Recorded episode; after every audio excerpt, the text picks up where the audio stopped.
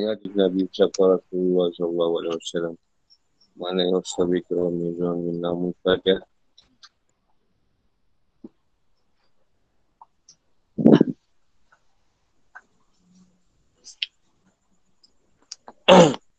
Nam Muhammad sallallahu alaihi wasallam. Kami wanu nekami kami yang tahu kon. Nama bab. Ini kisah Nabi Samuel. Nabi Samuel dan Raja Talut dan keinginan Bani Israel dan keinginan Bani Israel untuk berjihad.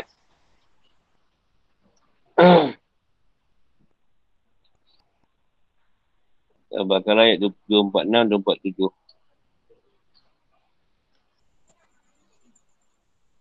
Besok je Ustaz. Tak nampak kan tak atas ni. Ustaz nak baca ke? Macam macam berharap. Ustaz baca. Penat masa dia jauh-jauh. Pukul sampai.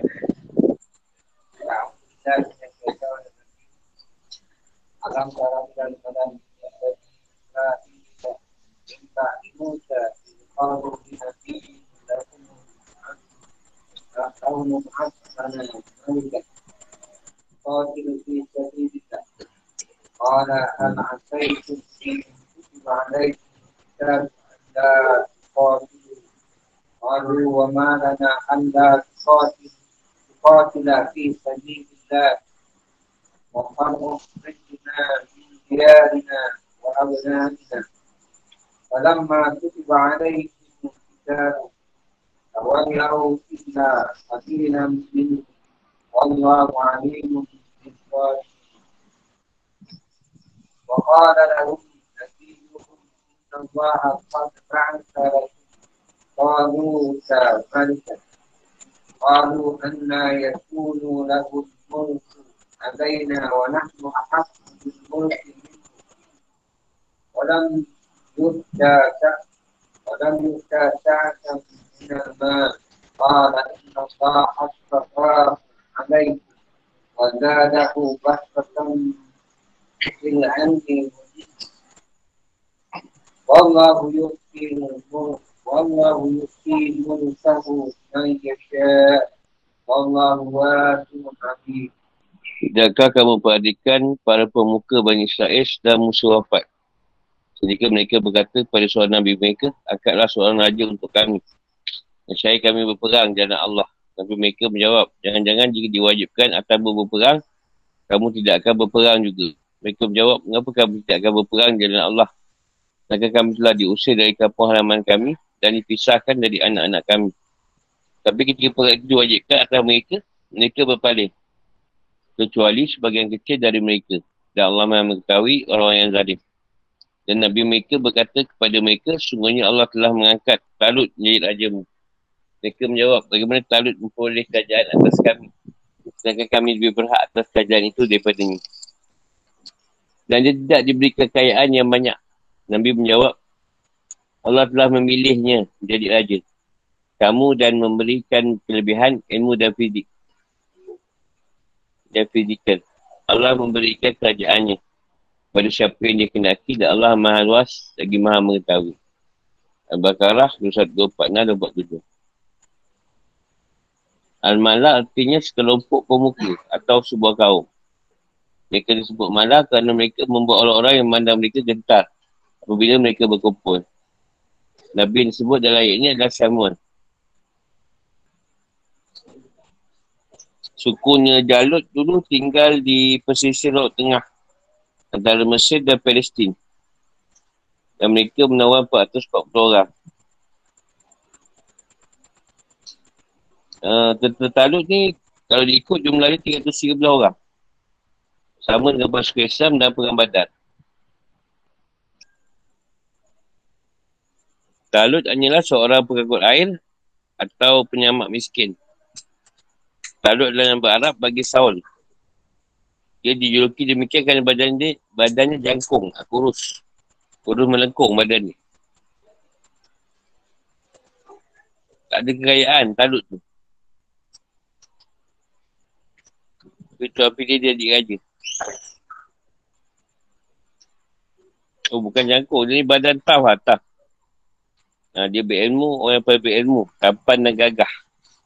Tubuhnya paling tinggi antara semua orang. Kan jangkung tu jerangkung. Silap. Silap pun pemahaman. Bertubuh sasa lah makna dia.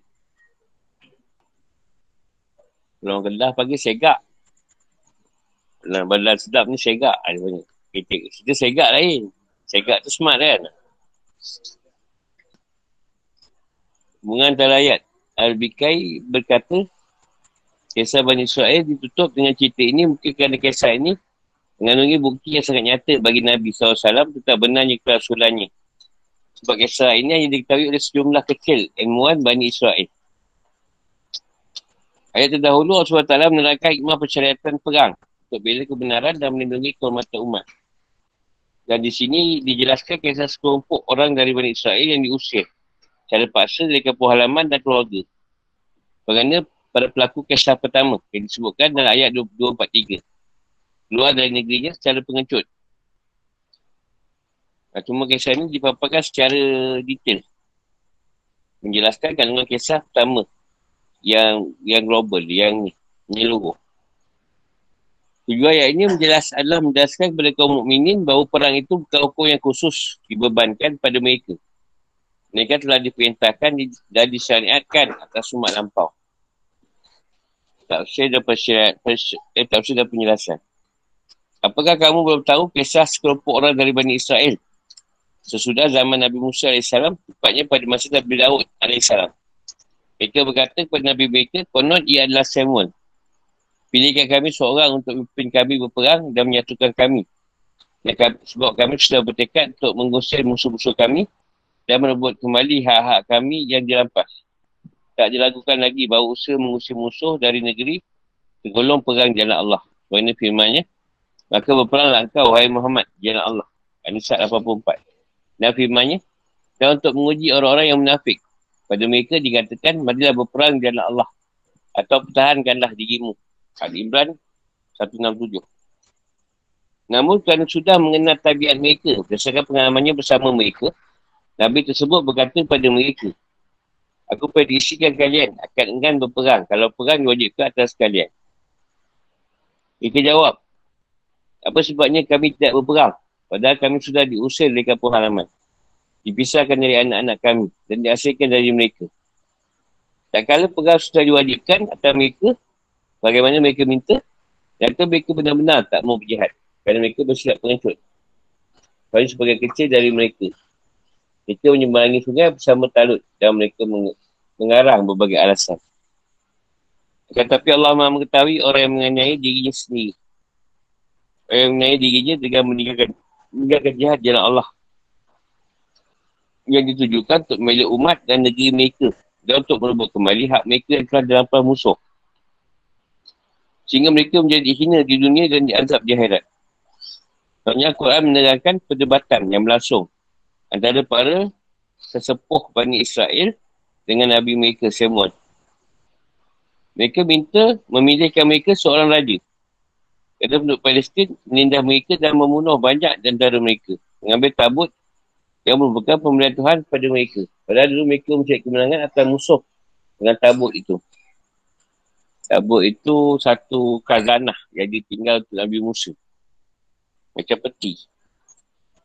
Jadi sekarang Yahudi sibuk cari juga tabut tu. Tapi tak dapat lagi. Tak ada. Tabut tu sudah disembunyikan oleh Allah.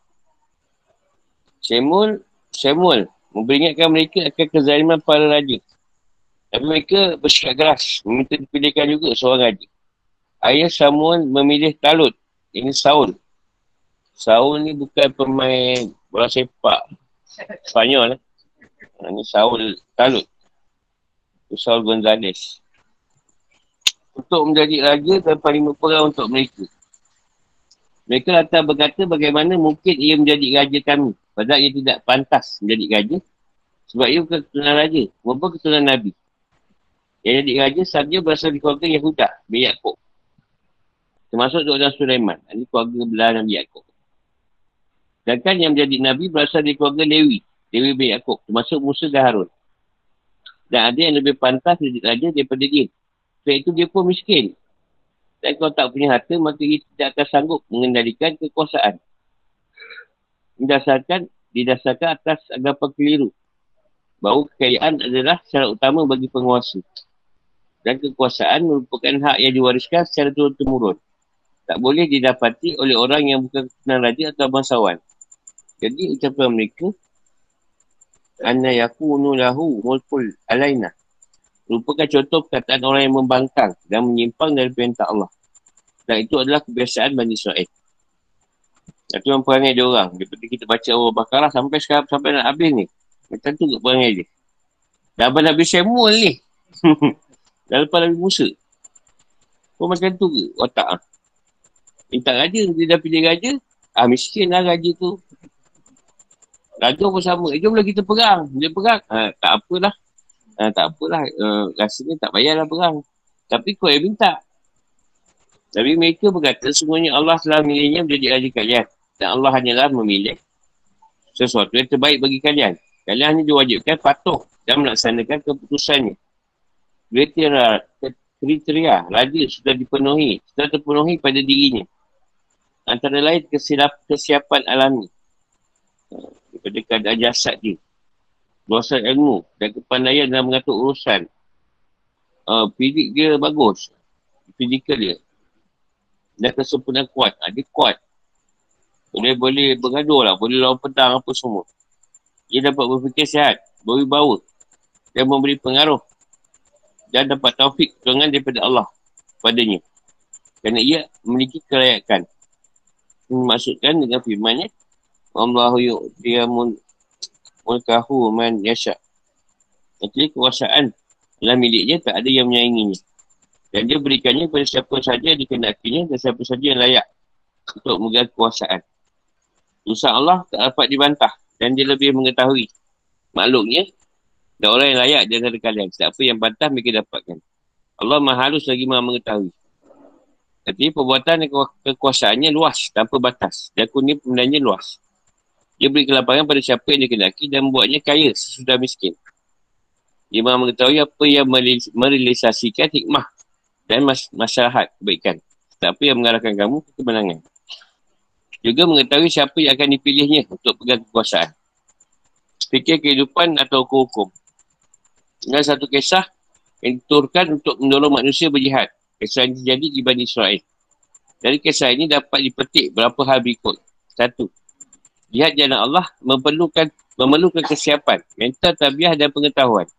Pengalaman, kecekapan, keterampilan, keberanian, tekad yang bulat, keikhlasan, pengorbanan dan mati-matian membela prinsip dan kemuliaan.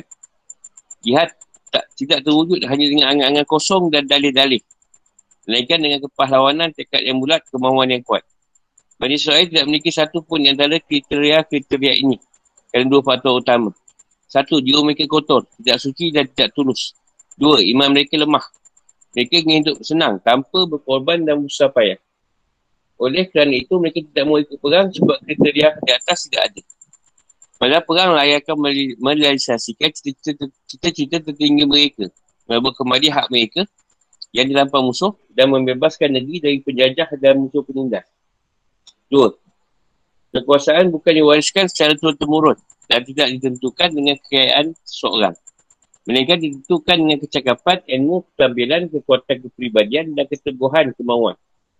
Ibn Abbas mengatakan Talut di tangan Bani Israel pada waktu itu adalah orang yang paling pandai, paling tampan dan paling kekar badannya. Paling sado. Dan itu boleh membuat musuh-musuh getar. Konon ia disebut Talut kerana tubuhnya tinggi. Dalam ayat ini Allah menjelaskan alasan pemilihan Talut iaitu keluasan ilmu. Ini yang merupakan kekayaan manusia. Tuhan tak pandang dari sudut kekayaan harta. Dan kekuatan fizikal yang menjadi bekal dan faktor pendukung dalam perang. Fizikal dia kuat. Jasad dia. Talut ni kalau kita ceritakan masa kecil dah dah hebat orang ni. Bukan dah besar. Masa kecil tu dah memang dah macam-macam lah dia, dia tempuhi. Bukan dia dah besar tu baru kuat. Jadi ayat ini menjelaskan kriteria pemimpin dan keadaan-keadaan kondisi. Pimpinan yang berhak dan pantas menjadi pemimpin ialah orang yang punya ilmu, agama dan kekuatan. Bukan Bukan lihat dari nasab ni. Bukan diambil daripada pewaris. Kalau kriteria ilmu dan kemudian jiwa sudah terpenuhi, nasab tidak masuk hitungan. Nasab tak kira lagi dah. Ilmu dan kekuatan fizikal itu lebih diutamakan daripada nasab. Kerana Allah subhanahu wa taala menyatakan bahawa dia memilih Talut, raja mereka, lantaran ia berilmu dan kuat fizikal ni. Meskipun nasab mereka lebih mulia. Ya Allah, ya Allah subhanahu wa taala. Wallahu yu'ti walakahu min man man yasha. Menunjukkan bahawa Allah adalah pemilik segala sesuatu yang ada di alam ini, maksud manusia, haiwan dan benda mati. Kerana idafah iaitu penyandaran kepemilikan dunia kepada Allah subhanahu wa taala dalam ayat ini, dalam kata mulkahu, yang ini merupakan sandaran benda kepada pemiliknya. Ayat ini juga menunjukkan bahawa pemberian kuasa kepada seorang manusia tidak lain merupakan kehendak Allah yang hanya memberi yang terbaik kepada manusia. Dia milih, memilihkan mereka seorang yang akan mewujudkan maslahat, iaitu kebaikan, dan terpenuhi pada dirinya persyaratan pemimpin yang diperlukan. Tiga, kebaikan di tengah umat tidak akan pernah habis. Kalau sebagian besar orang dalam umat ini berpaling dari kewajipan jihad, kebaikan sungguhnya berada di sebagian kecil yang lain itu. Biasanya yang terbaik adalah kelompok minoriti. Mereka berbuat lebih dari apa yang yang diperbuat kelompok majoriti. So tadi minoriti ni majoriti. Kelompok yang sedikit. Majoriti tu banyak. Allah Maha mengetahui segala perbuatan mereka, lalu dia akan memberi mereka balasan yang lebih baik. Dia juga Maha mengetahui perbuatan orang yang zalim, lalu dia akan menyiksa mereka sesuai dengan apa yang pantas mereka terima. Pembuktian kelayakan Talut menjadi raja, ujian yang diberikannya kepada para berikutnya, dan jumlah besar dikalahkan jumlah kecil. Al-Baqarah ayat dua empat lapan dua lima dua.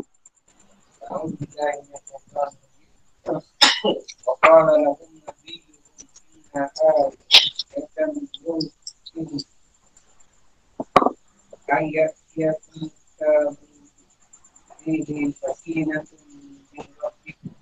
Wa qiyat min ma faraka an Musa wa al al tahmilu la inna fi dhalika la ayatan lil mu'minin. فلما فصل طالوت بالجنود قال إن الله مبتليكم إن الله مبتليكم بنهار فمن شرب منه فليس مني ومن لم يرحمه فإنه مني إلا من إلا من اغترف غرفة بيده فشربوا منه إلا قليلا منه فلما جاءوا فتحوا عرفوا والذين آمنوا معه قالوا لا طاقة لنا اليوم بجالوت بجالوت وجنوده قال الذين يظنون أنهم ملاقو الله كم من فئة قليلة غلبت فئة كثيرة بإذنه والله مع الصابرين فلما برزوا لجالوت وجنوده قالوا ربنا أفرغ علينا صبرا وثبت أقدامنا وانصرنا على القوم الكافرين فهزموهم بإذن الله وقتل داود جالوت وآتاه الله الملك والحكمة وعلمه مما يشاء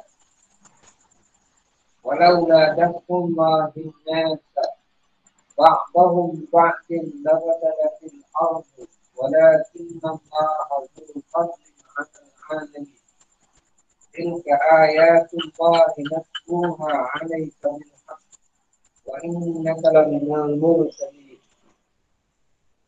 Dan Nabi mereka berkata kepada mereka, sesungguhnya tanda kerjaannya ialah datangnya tabut kepadamu, yang dalamnya terdapat kesenangan dari Tuhanmu dan sisa peninggalan keluarga Musa dan keluarga Harun yang dibawa oleh malaikat. Sungguh pada yang demikian, itu terdapat tanda, iaitu kebesaran Allah bagimu jika kamu orang beriman. Maka ketika Talut bawa bala tenteranya, dia berkata, Allah akan menguji kamu dengan sebuah sungai. Maka barang siapa minum airnya, dia bukanlah pengikutku. Dan barang siapa tiada minum airnya, maka dia adalah pengikutku. kecuali mencedok secedok dengan tangan. Tapi mereka meminumnya kecuali sebagai kecil di antara mereka. Ketika ini, ketika dia Talut dan orang-orang yang beriman bersamanya menyeberangi sungai itu, mereka berkata, kami tidak kuat lagi pada hari ini melawan Jalut dan bala tenteranya. Mereka yang meyakini bahawa, bahawa mereka akan Allah berkata, betapa banyak kelompok kecil mengalahkan kelompok besar dengan izin Allah. Dan Allah berserta orang yang sabar. Dan ketika mereka maju melawan Jalut dan tenteranya, mereka berdoa, ya Tuhan kami. Limpahkanlah kesabaran pada kami, kukuhkanlah langkah kami. Dan tolonglah kami menghadapi orang yang kafir. Maka mereka mengalahkannya dengan izin Allah. Dan Daud yang membunuh Jalut. Ya Allah memberinya Daud kerajaan dan hikmah. Dan mengajarinya apa yang dikehendaki. Dan kalau Allah tidak menunggu sebagai manusia, dengan sebagian yang lain, mesti rosaklah bumi ini. Tapi Allah mempunyai kurnia yang dilimpahkannya atas seluruh alam. Itulah ayat-ayat Allah. Kami bacakan kepadamu dengan benar. Dan kau Muhammad adalah benar-benar seorang rasul. Nah, tabu di kotak penyimpanan Taurat. Dia terbuat dari kayu yang, yang bersepuk emas. Kotak ini diambil bangsa Amalik. Kemudian dikembalikan lagi pada Bani Israel yang dulu makanya untuk mendapat kemenangan atas musuh. Dan baunya di barisan depan pasukan dalam perang. Sehingga mereka berasa tenang dengan keberadaannya. Dan sebagainya ketika Allah subhanahu wa taala, tabut ini diambil bangsa Palestin dari Bani Israel setelah berhasil mengalahkan mereka. Jadi ketika Bani Israel meminta Nabi mereka Samuel yang juga seorang hakim supaya mengangkat seorang raja bagi mereka. Dia meneruskan permintaan itu. Dan menjadikan kembalinya tabut pada mereka. Sebagai tanda keabsahan, Talut milik raja. Amalik ni keturunan Imlik atau Amlak. Bin Laus, Besam, bin Noh. Keturunan belah Noh. Mereka tersebar di berbagai daerah. Ada yang tetap di Mekah, Syam dan Persia. Persia ni Irak, Irak. Dia macam Loh, iaitu papan bertulis Taurat. Tongkat dan sandal dan, dan kasut Musa. Sandal Musa, sebal Harun dan sebotol mana. Ini makanan manis yang berupa madu. Yang dulu turun kepada mereka. Akhirnya Bani Israel mengaku dirinya sebagai raja dan langsung mau pilihan.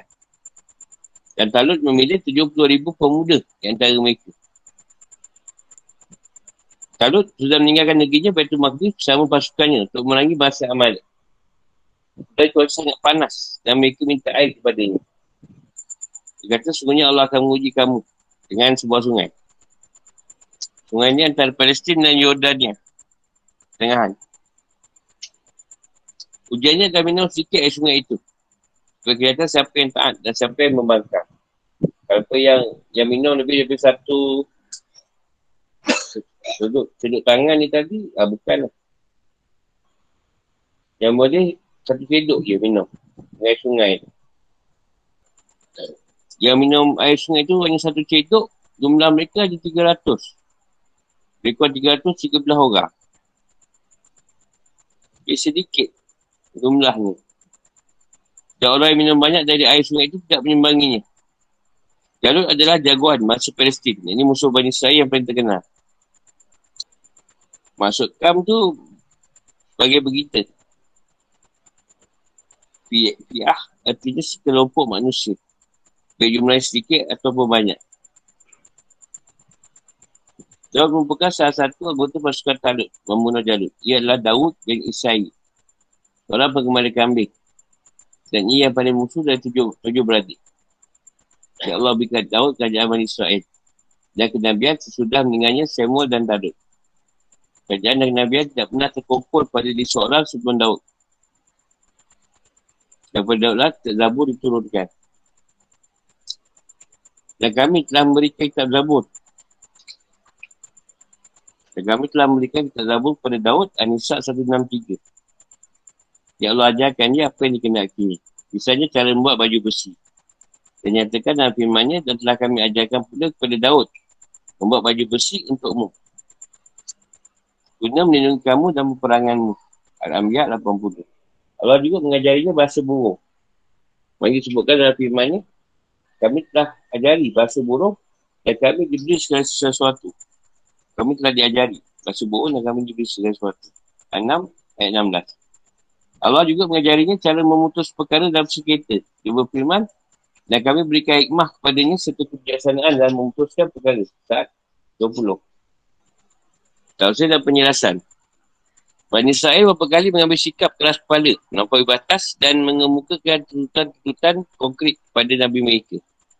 Satu kisahnya diturunkan, dituturkan dalam ayat-ayat ini. Mereka tidak terima dengan terpilihnya Talut di raja mereka. Dan sangat keras mereka membangkang. Nabi mereka berkata ada bukti konkret atas tepatnya pemilihan Talut jadi raja dan pemimpin berkalian. Tadanya adalah kemanian Talut, Tabut yang punya posisi religius di tengah mereka. Yang punya kekuatan lah. Pada kalian melalui dia. Banyak Tabut itu mendatangkan ketenangan di hati kalian. Terutama ketika kalian bawanya di depan pasukan sebagai simbol untuk menggolkan kalian dalam perang. Dalam tabut itu juga ada, ada sebagian peninggalan keluarga Musa dan keluarga Harun. Ada ada loh-loh yang ni kayu bertulis, Taurat. Keluarga Musa, pakainya sorban, Harun, bagian Taurat dan beberapa benda lain yang diwarisi turun-temurun oleh para ulama pengikut Musa dan Harun. Kata Nabi Samuel kepada mereka, Inna Allah haqqat ba'asalakum. Tidak akan keluar dari mulutnya kecuali ia menimba wahyu. Kerana mereka mintanya menunjuk seorang raja bagi mereka agar memimpin mereka dalam perang jalan Allah. Bila Nabi ini beritahu mereka bahawa Allah telah mengangkat seorang raja bagi kalian.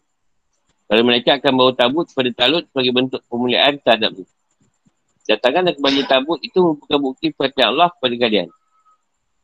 Dan menjadi bukti bahawa Talut telah dipilih menjadi pemimpin agar, menge- agar mengembangkan segala urusan kalian dan mengalahkan musuh kalian. Maka kalian harus membantunya. Dan menerima dia sebagai penguasa penguasa jika kalian benar-benar beriman pada Allah subhanahu wa taala.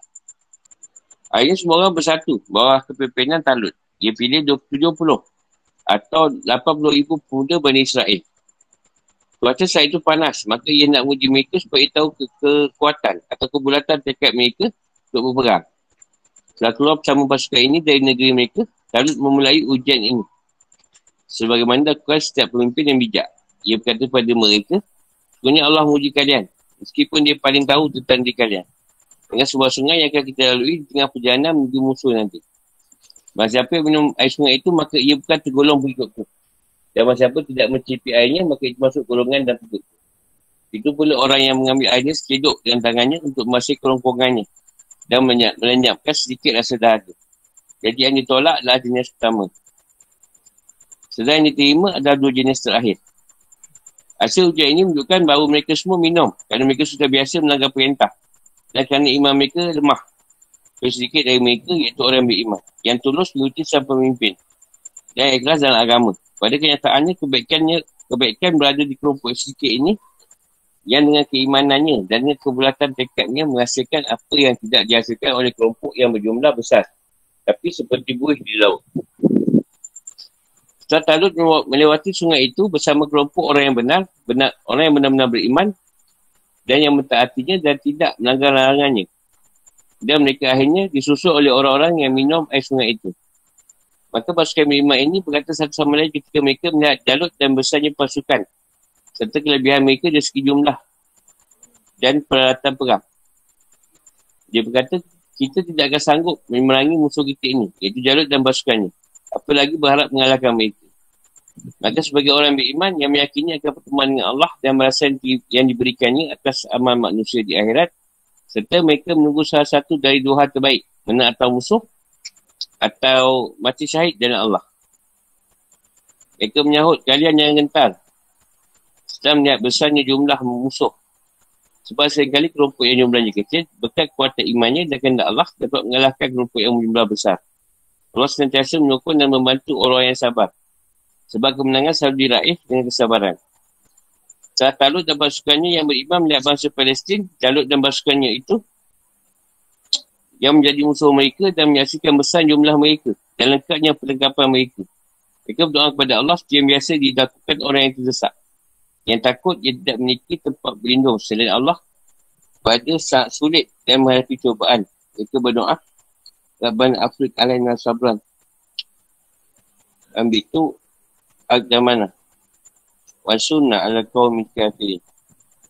Ini bila kami kesabaran, teguhkanlah hati kami dalam perang. Dan berikanlah kami kemenangan atas orang kafir. Para penyembah berhala yang mencintai dunia dan hati mereka penuh kebatilan. Ini adalah doa yang luar biasa dalam situasi yang menegangkan seperti ini. Ia mengandungi kebijaksanaan dan kecerdasan. Kerana kesabaran adalah keteguhan. Dan keteguhan adalah sebab kemenangan. Dan manusia yang paling berhak untuk mendapat kemenangan adalah orang-orang yang beriman. Sila terlihat keagungan dan kurnia Allah tak kala manusia memiliki iman. Memiliki iman yang tulus dan benar-benar berserah diri kepadanya. Dia memenangkan orang yang beriman, menggambarkan doa mereka.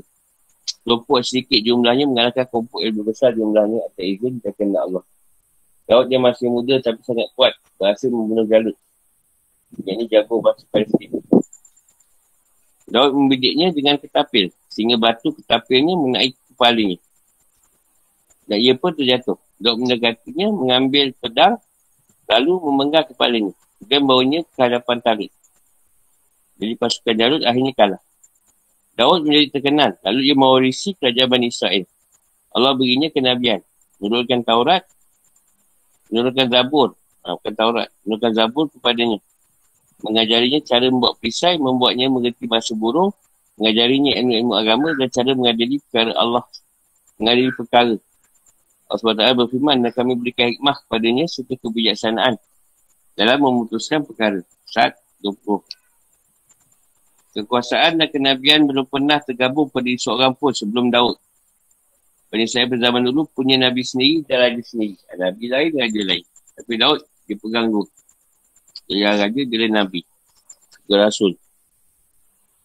Contoh dulu, uh, Nabi Samuel, tapi gajinya Talut. Lain-lain. Setelah mereka berdua bangkat, bangkat kuasaan dan kenabian pindah pada Daud. Selanjutnya, Allah subhanahu wa taala menjelaskan hikmah perang. Perang merupakan fenomena sosial sejak anak-anak Adam berseteru. Dan akhirnya Kabil membunuh Habil. Perang tak pernah lepas dari mudarat dan bahaya. Tapi ia, ia pun tidak kosong dari manfaat dan berkah. Sekiranya Allah tidak menahan orang jahat dengan orang baik dan tidak membuat salah satu kelompok menguasai kelompok yang lain, saya para perosak akan unggul. Bumi akan jadi rosak. Kekacauan bermerajalela. Kezaliman menjadi-jadi dan tempat-tempat ibadah dihancurkan. Namun Allah memberi kurnia dan rahmat yang sangat besar kepada seluruh manusia. Dia membuat orang yang zalim dikalahkan oleh orang yang binasakannya. Dia menghancurkan penyebar kebatilan dengan tentera kebenaran. Kalau kemudian muncul orang zalim yang lain, Allah mengirim kepadanya pada waktu yang, ditut- yang tepat. Orang yang akan membebaskan manusia darinya. Maka Allah memenangkan pada Rasulnya secara gaib. Dan menyokong orang yang beriman pada saat kritikal yang dikehendakinya. Itulah ayat-ayat Allah. Kami bacakannya kepada Muhammad Muhammad. Itulah kisah-kisah lampau yang kami beritahukan kepadamu. Yang mana ia sesuai dengan realiti dan sejarah. Padahal kau tidak mengetahuinya sebab kau seorang Nabi yang buta huruf. Dengan begitu, ayat dan kisah-kisah ini menjadi bukti benarnya kenabian dan kerasulannya. Dan dengan adanya ayat-ayat itu, orang yang sezaman denganmu menjadi beriman. Dan beriman pula generasi-generasi yang akan datang sepanjang masa. Kisah tersebut menjadi pelajaran yang dipetik setiap manusia. Sebab ini firman Allah subhanahu wa taala. Sungguh pada kisah-kisah mereka itu terdapat pengajaran bagi orang-orang yang mempunyai akal. Al-Quran itu bukanlah cerita yang dibuat-buat. Akan tapi membenarkan kitab-kitab yang sebelumnya. Menjelaskan segala sesuatu dan sebagai petunjuk dan rahmat bagi orang yang beriman. Yusuf seratus sebelas. Sepenggal sejarah tentang kisah Talut dan Jalut. Sudah datang ke Palestin, Bani Israel seperti dengan Musa alaihissalam tetap tidak punya raja. Selama tiga ratus lima puluh enam tahun. Bukan sekejap tak ada raja. tiga ratus lima puluh enam tahun. Dalam kurun waktu itu, mereka berkali-kali dapat serangan dari bangsa-bangsa yang berdekatan dengan mereka. Itu bangsa Amalik. Bangsa Amalik ni Arab kuno. Atau dipanggil orang Barbarian. Mau andal. Orang Barbarian ni andal. Orang Barbar. Atau yang kata Conan the Barbarian. Hebat. Arab kuno. Tunduk mayat Madian. Palestin. Aram. Dan lain-lain. Menandang kalah sedia berganti mereka alami. Pada pertengahan abad keempat, tepatnya pada masa Imam Ili, bahasa Ibrani, berperang dengan masa Palestin, penduduk Ashdod di dekat Gaza. Ashdod dekat dengan Gaza. Masa Palestin menang dan mengambil tabut dari mereka. Itu tabut kotak yang dalamnya tersimpan Taurat Ini ajaran syariat. Hal itu membuat Bani Israel merasa sangat sedih kerana dulu mereka mencari kemenangan dengannya. Lalu tabut tu dia gunakan sebagai lambang untuk orang takut. Antara para hakim Bani Israel ada seorang Nabi yang nama Samuel. Ia didatangi sejumlah pemuka dan sesepuh keturunan lah Bani Israel di kota Ramah. Mereka mintanya menunjuk seorang raja atas mereka supaya memimpin mereka, memerangi musuh-musuh yang telah menindas dan merendahkan mereka selama masa yang panjang. Samuel tidak memenuhi kerana mereka kerana dia tahu mereka akan enggan kalau diwajibkan berperang. Mereka menjawab bahawa buat perang sudah ada. Iaitu musuh telah mengusir mereka dari kampung halaman dan telah menawan anak-anak mereka.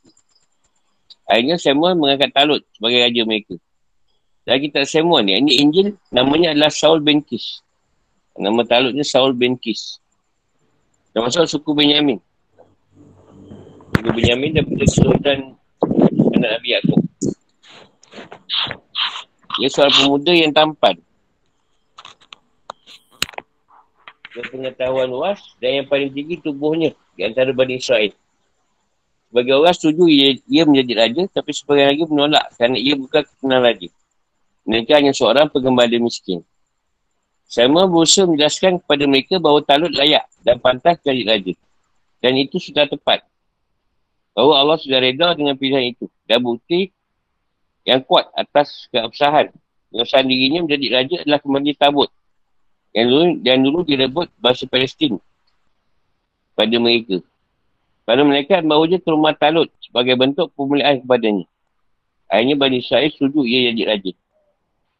Talut membentuk dan mem- memobilisasi pasukan untuk memerangi bahasa Palestin. Ini Amalik, Arab kuno. Yang dikomandan Jalut. Yang merupakan panglima dan jagoan perkasa bahasa Amalik yang membuat orang sangat gentar. Sehingga tujuh puluh atau lapan puluh ribu penduduk Bani Israel Talut berangkat untuk merangi musuh. Namun berkat kebijaksanaannya dan kerana ia mengenal watak bangsanya serta kerana ia meragukan keburatan tekad mereka, maka panglima Talut ingin menguji mereka di tengah jalan. Pada waktu cuaca sangat panas, sengalangan minum air sungai yang berada antara Palestin dan Yordania. Yordania tu Jordan lah. Nama lama dia Masad. Tentu sebagai besar pasukan pembangkang dan hanya sedikit yang patuh. Dia melanjutkan perjalanan dan menyeberangi sungai itu bersama kelompok yang jumlahnya sedikit. Sedikit je yang beriman. Akan tetapi bila melihat pasukan Jalut yang besar, bagian mereka berkata, hari ini kita tidak akan kuat memerangi Jalut dan pasukannya. Jadi Allah menyaut, sekali kelompok yang kecil mengalahkan kelompok yang besar atas izin Allah. Dan salah seorang yang ikut perang itu, nama Dawud bin Isai. Seorang remaja, pengembala kambing. Yang tak punya pengalaman perang. Dia diutus ayahnya untuk mencari kabar ketiga saudaranya yang tergabung dalam pasukan Talut. Tiba-tiba ia melihat Jalut menentang. Sementara pasukan Talut semuanya gentar untuk melapinya. Maka Daud maka Daud menanyakan hadiah apa yang akan diberikan pada orang yang berani bertarung dengan orang Palestin itu. Ia diberitahu bahawa Raja Talut akan memberinya kekayaan yang berlimpah. Mengambilnya menjadi menantu. Ini macam mantu, menantu. Dan menjadikan rumah ayahnya megah. Daud datang menghadap dan minta izin Talut untuk melakukan perlawanan dengan Jalut. Duel ni maknanya satu lawan satu lah. Sebab semua orang tak nak lawan dengan Jalut je. Perkasa sangat. Dan sangat kuat. Talut khawatir keselamatannya dan memperingatkannya. Tapi Daud menjawab, saya pernah bunuh seekor singa yang memangsa salah satu kambing ayah saya. Saya singa itu juga ada seekor beruang. Dan saya bunuhnya pula. Ha, ini Daud. Singa dengan beruang pun dia bunuh. Dan dia maju sambil mengantung lima butir batu intan. Dan memegang ketapir ni. Ketapir tu dapat panah lah. Ha, dia, dia kira nak panah lah tu. Ha, kita plastik tu. Kira asal tu panah lah tu. Ketapir tu. Cuma mungkin elastik zaman dulu tak sama dengan elastik kita lah kan. Elastik kita tu kalau setakat yang buat kita tak apa sangat. Haa. Biasa ketapel tu dia jadikan anak panah tu busur. Kita bicara dengan Jalut, Daud membidiknya dengan sebutir batu intai yang tepat. Mengenai keningnya sehingga itu jatuh. Daud datang mendekatinya, mengambil pedangnya dan memenggal kepalanya. Masa Persia akhirnya kalah. Raja Talut kemudian menikahkan Daud dengan putrinya Mikal. Dan Yakub paling bersukan. Jadikan menantu bagi Talut. Fikir kehidupan atau hukum dan pelajaran dari kisah ini. Kononnya tabut itu diturunkan Allah kepada Nabi Adam alaihi salam. Dan sampai ke tangan Nabi Yakub alaihi salam dengan adil tabut ini. Bani Israel selalu dapat mengalahkan musuh yang mereka perangi. Bila ada tabut tu, mereka dapat kalahkan. Kalau tak tabut, aa, mereka macam lemah. Ha, sampai akhirnya mereka buat durhaka sehingga tabut itu direbut musuh yang berbangsa Amalik, iaitu Jalut dan pasukannya. Ini jadi bukti nyata bahawa kedukaan menyebabkan kekalahan. Bagaimana terangkat Al-Qutubih dari dia pemula ayat ini? Waqala lahum Nabi ya Nabi Yuhum. Ayat sebelumnya menunjukkan bahawa mereka mengakui kenabian-kenabian yang bersama mereka ini. Cumanya waman lam yad'am oh. Amalam yat'um, yat'am. Baca apa tidak merasainya, boleh menjadi dalil. Atas prinsip sadu zara, zara'i. Langkah preventif. Kerana mencicipi sedikit saja sudah tergolong. Merasai. Dan kalau dilarang adalah merasai, maka orang yang tidak merasai itu tidak akan minum. Kerana itu, Allah tidak berfirman, Amalam yashrib min. Itu juga menunjukkan bahawa air tergolong ta'am. Makanan. Dan kalau ia makan, mak- makan, kalau ia makanan berarti ia termasuk kut. Ini makanan pokok. Dan ia tak tahan lama dan menjadi pasukan utama tubuh. Dan itu riba, riba berlaku atasnya. Ia dapat sahih dari mazhab Malik dan juga merupakan mazhab Syafi'i. Jadi air tidak boleh jual secara tafadul. Dia tak boleh secara kredit. Kredit ni macam butang. Ilah yang menafis ini adalah air merupakan bahan makanan dan satu jenis. Sedangkan menurut Abu Hanifah dan Abu Yusuf, air di tepi sungai laut boleh dijual dengan air lain yang takarnya tidak sama. Dan boleh secara kredit. Itu ha, mazhab Abu Malik, eh Abu Hanifah. Adapun menurut Muhammad Ibn Hasan, air tak boleh dijual dengan cara seperti itu. Kerana ilahnya dalam riba adalah al-kail wal-wazat. Takaran dan timbangan. Dan air termasuk benda boleh ditukarkan dan ditimbang. Penolakan Allah terhadap keganasan manusia satu sama lain boleh jadi dengan menghadapkan satu kelompok dengan kelompok lainnya. Dan boleh jadi pula dengan satu individu. Ibn Umar berkata Nabi sallallahu alaihi wasallam pernah bersabda. Dengan satu orang mukmin yang saleh, Allah sungguh menolak bala dari seratus orang anggota keluarga, keluarganya dan tetangganya.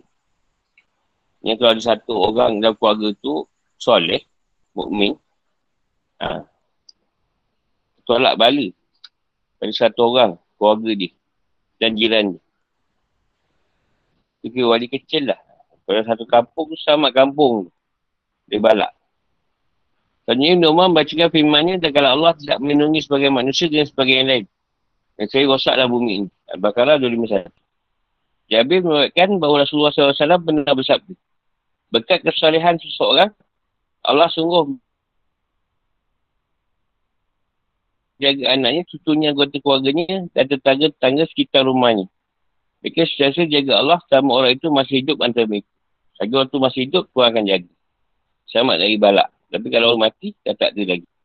Kan Allah akan kejahatan orang kafir dengan orang mukmin merupakan kurnia dan nikmat darinya. Dengan firmannya, wa innaka laminal mursalin. Allah subhanahu wa taala mengingatkan Nabi-Nya bahawa ayat yang telah disebutkan ini tidak diketahui kecuali oleh Nabi yang diutus Allah, yang Rasul Muhammad. Dan kisah Al-Quran ini tu, dalam, dalam kisah Al-Quran ini, terkandung beberapa hukum umum yang terpenting di antaranya. Satu, perasaan teraniannya dan terkenas akan mengakibatkan ledakan.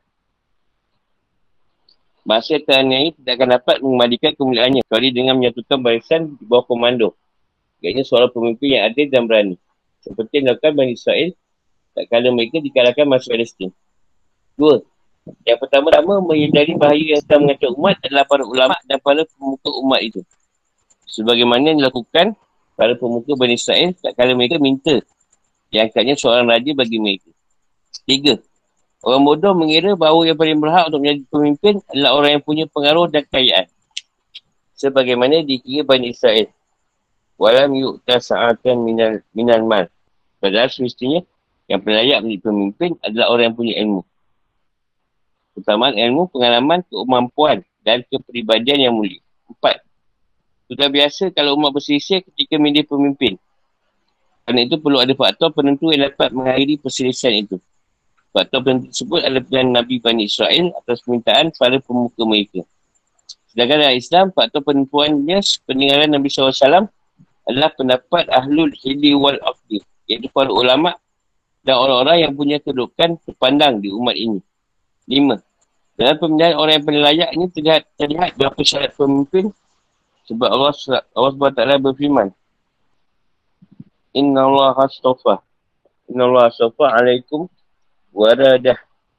Waradah. Waradahu bestatan fil inni wal is. Dan kalau kriteria berilmu luas dan berpindika kuat ditambah dengan dukungan suku dan pengaruh yang kuat, maka akan lebih baik lagi. Sebab Rasulullah sallallahu alaihi wasallam pernah bersabda, pada pemimpin adalah orang-orang Quraisy. Rasulullah minta kalau dulu orang Arab pemimpinnya biar orang Quraisy. Enam, firman Allah subhanahu wa taala, wallahu yu'ti maltahu man yasha.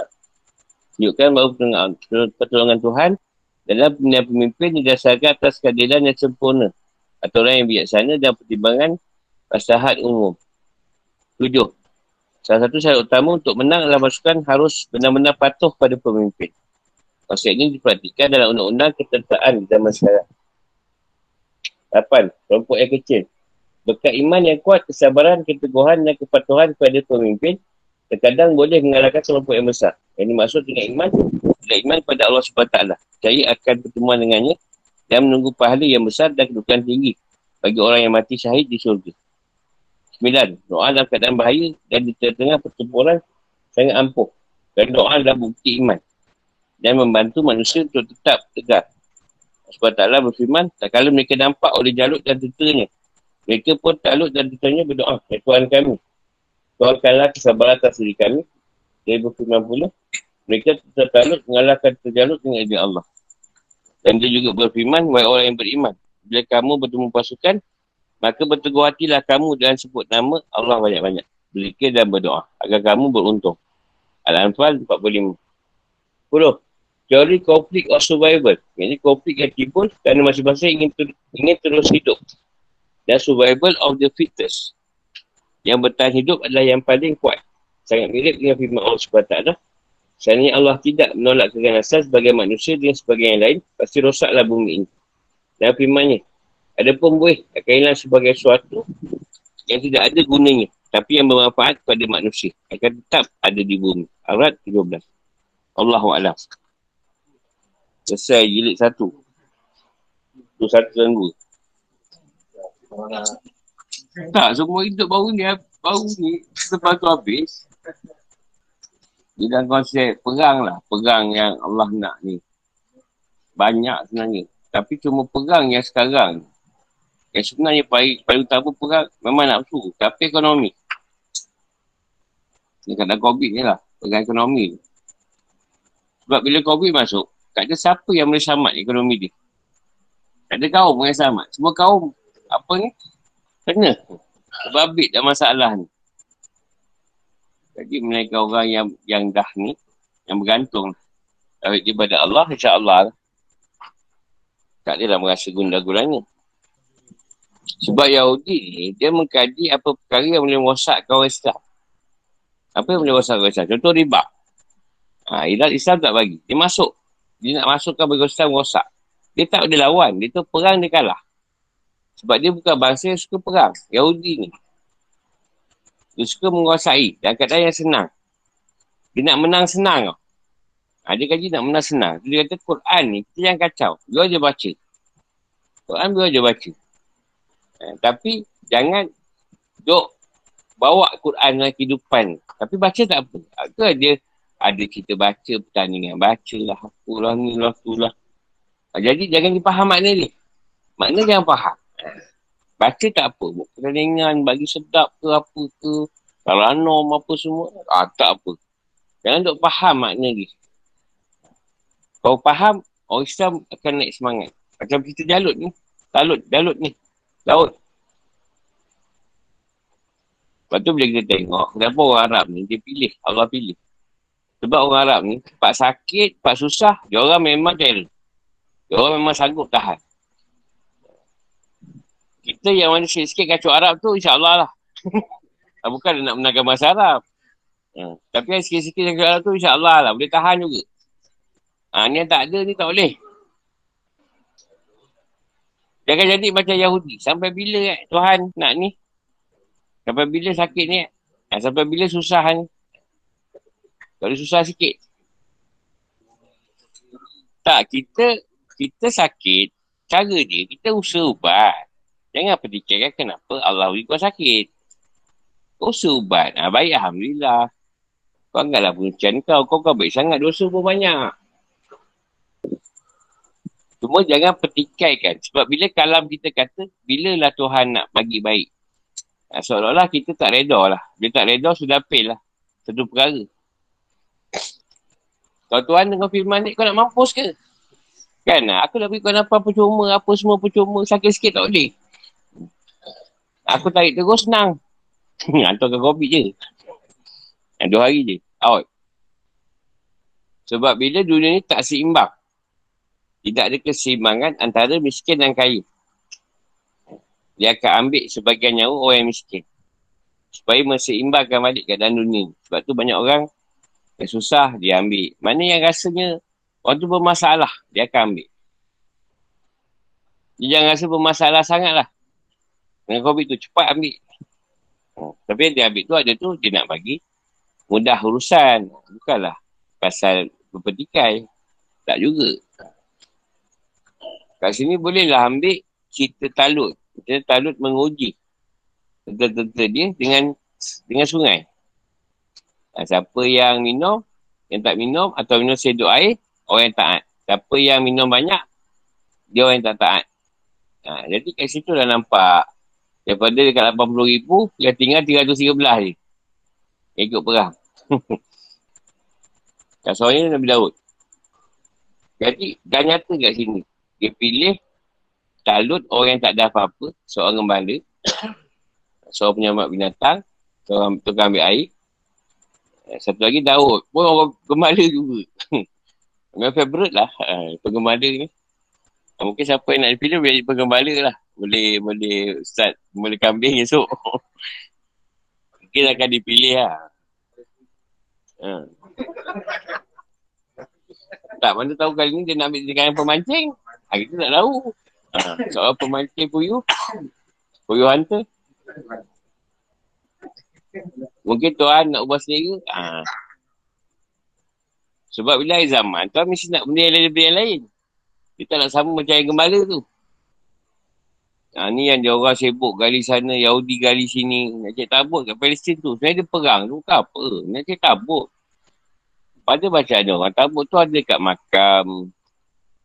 Makam-makam Nabi ada kat situ. Dia orang target. Tapi setelah digali-gali, tak berjaya juga dapat tabut. Tabut tu dah sembunyi kat alam gaib. Memang tak jumpa lah kau. Sebab dia kata, kau dapat tabut tu, dia macam dulu balik. Dia macam zaman Talut ni tadilah. Ha, dia boleh menang. Dengan orang Islam. Maksudnya Nabi Musa tu semua Islam. Engkau pula kafir. Kenapa kau nak dapat tabut? Memanglah. Memanglah Palestin tu daripada awal. Tadi daripada memang daripada keturunan dia. Ah, ha. Kita tak ada hak di Palestin tu. Ha. Sebab asalnya memang daripada situ. Arab yang takluk. Arab kuno tu, Amalik ni, Jalut yang takluk. Palestin tu. Itu ada bangsa Arab di situ. Ha, bangsa Arab dah mula duduk kat situ. Asal dia bahasa tu lah. Bahasa kacokan dipanggil. Yahudi, Nasrani. Sebab tu kita disebut. Tak disebut nama Israel. Sebut Yahudi je. Sebab Israel nama Nabi Yakub. Jadi kau makan Nabi Yakub buat apa?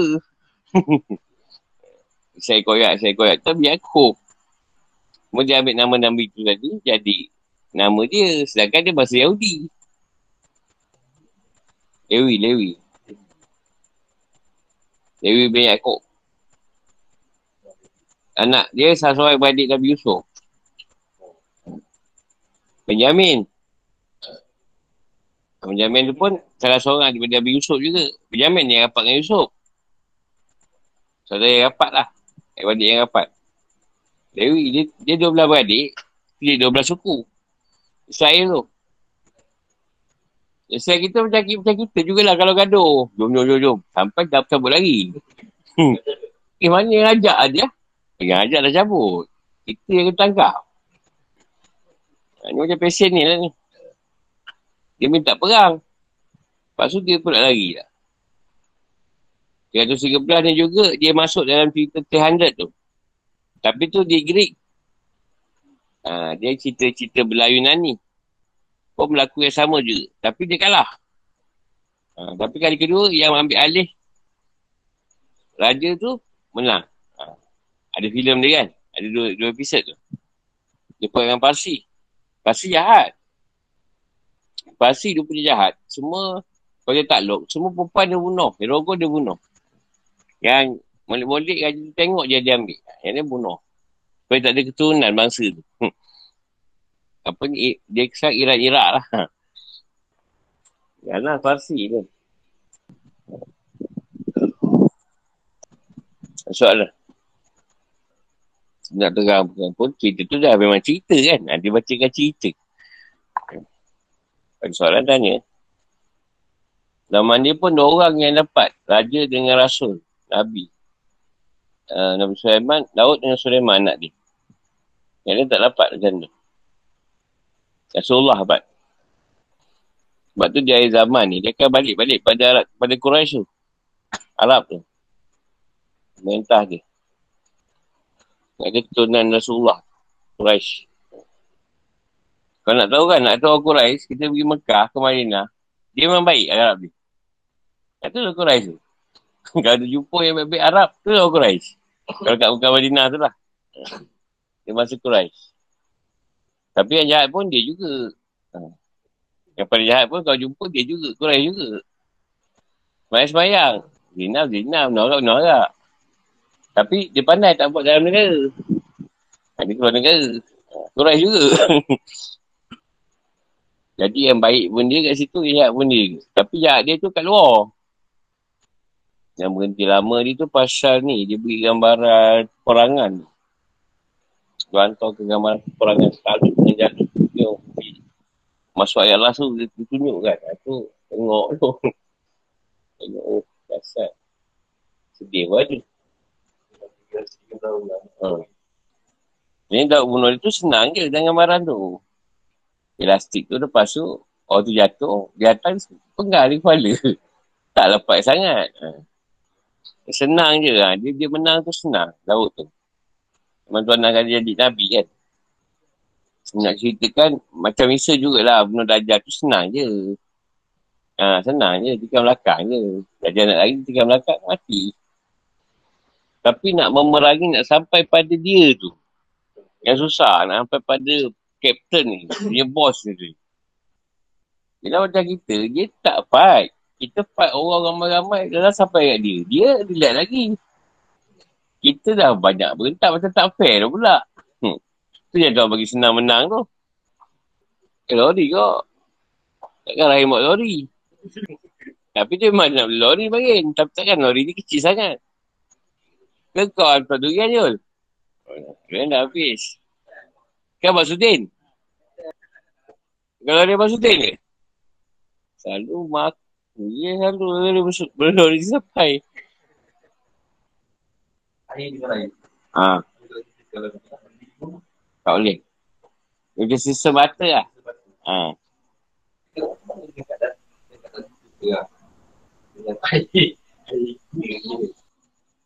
Dia meletakkan macam kata kau nak jual air boleh. Tapi kalau takar, kata takar, kalau botol, semua macam sama. Kata kita satu-satu biasa apa? Yang kali kecil apa? Liter. Ha, liter. Maknanya semua mesti sama harga. Kalau tu lah, kalau satu liter air tu berapa? Sikit dua. Atau lapan puluh sen ke singgit, mesti harga dia sama. Dan satu botol tu, satu takar dikira kena harga tu sama. Lepas tu tak boleh ditukar dengan air. Mesti dengan duit atau benda lain. Mazhab Syafi'i lah. Haa. Mazhab Syafi'i dengan Maliki sama pendapat. Dia tak boleh disiksa batakan air dengan air. Abang Man nak beli, nak, nak air, saya tak boleh tukar lah. Abang Man ada sungai, saya nak tukar dengan air lain. Ha, nak tukar. Kalau nak jual sungai tu boleh, tapi kena dibotolkan. Maksudnya Abang Man botolkan air tu sama, sama, sama standard. Botol takar tu semua sama. Ah ha, boleh jual. Satu takar tu berapa? Tak boleh jual sungai sekali dengan saya. Ha, tu tak boleh. Ha. Contohlah Abang Mah ada sungai. Sungai Abang Mah ada emas. Jadi Abang Mah kena ambil nilai emas yang ada sungai tu. Tak boleh jual sungai tu dengan saya. Sebab nak saya nak emas tu. Abang Mah tak boleh kira harga tanah sungai tu. Abang Mah kena kira nilai emas yang dalam sungai tu dengan saya. Abang Mah tak boleh jual emas berserta sungai tu dengan saya tak boleh. Ha, kalau tak sapi dengan Maliki lah. Ha. Ha, Abang tak boleh jual sungai. Ha, jual, saya jual tanah, sungai, emas tu sekali. Kira. Ha, tak boleh. Abang cuba berjual saya, harga emas tu je. Ha. Saya tak boleh beli air sungai tu. Itu hak Allah. Ha, mereka Abang nak jual air sungai tu, Abang kena produkkan. Kena botolkan. Atau takarkan. Dan takar tu semua sama. Sama dia punya air dia. Sama isi padu dia. Ha, tak boleh dia dua ratus meter tu. Ha, kalau satu liter, satu liter semua. Ha, macam sekarang kan. Ha, kalau satu liter, satu liter je. Kalau O P M L, O P M L. Ha, tu maksud dia lah. Pergi situ pun tak faham. Pergi situ pun tak faham tu lah. Sebab tu dia harap. Dia tak jual Zam-Zam tu. Dia kira kan siapa yang pergi tu sebenarnya dia dah ambil sila kos. Kos dia punya negara semua tu. Yang kita bayar tu. Nah, kalau tak bayar jual kita. Zam-Zam. Mana jual? Dekat kos bayar tu. Memang kena bayar tapi dia kira bukan jual. Haa. Bukan je sekadar yang ambil. Dia tak jual air tu. Kalau tak, sono kita beli. Telefon nasi. Saya beli dua ratus ringgit. Zam-Zam. Tak ada, tak ada beli. Yang ambil tu, budak tu luar angkat apa semua tu. Upah dia. Masa saya buat haji, berasak-rasak dia orang ambil, ambil, sebenarnya ambil yang kecil tu, foto kecil tu. Tiap-tiap hari ambil. Sekali lah minit, nak balik tak buat haji kata, siapa ada semua keluarkan. Jangan buat balik. Kita akan beli yang tu, pergi yang tu free tu kan lah. Semua macam menyesal lah. Menyesal tu, dia ambil air tiap hari. Dia ambil foto kecil, tiap-tiap hari pergi buat balik. Dia nak guna kaki berduri.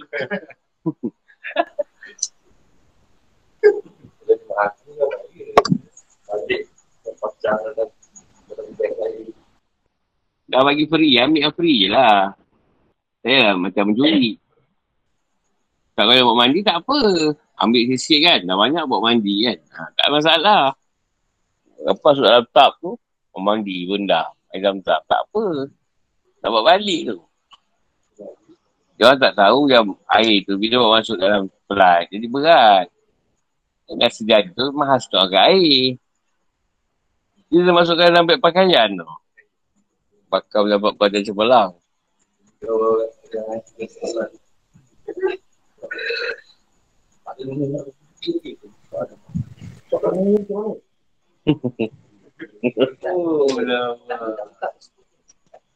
Oh, buka tafsir Bunel, buka surat dua ratus tiga belas. Baca sampai dua ratus tujuh puluh sembilan. Jawapan dia ada kat situ. Balik baca tafsir tu. Tak waktu baca, betul-betul lah Ustaz dapat jawapan tu. Dia pun tak tahu sebenarnya. Main bantai je. InsyaAllah sambung malam besok. Malam besok masuk juz tiga kan? Ha, kitab-kitab. Jilid yang kedua. Assalamualaikum. Okay. Assalamualaikum.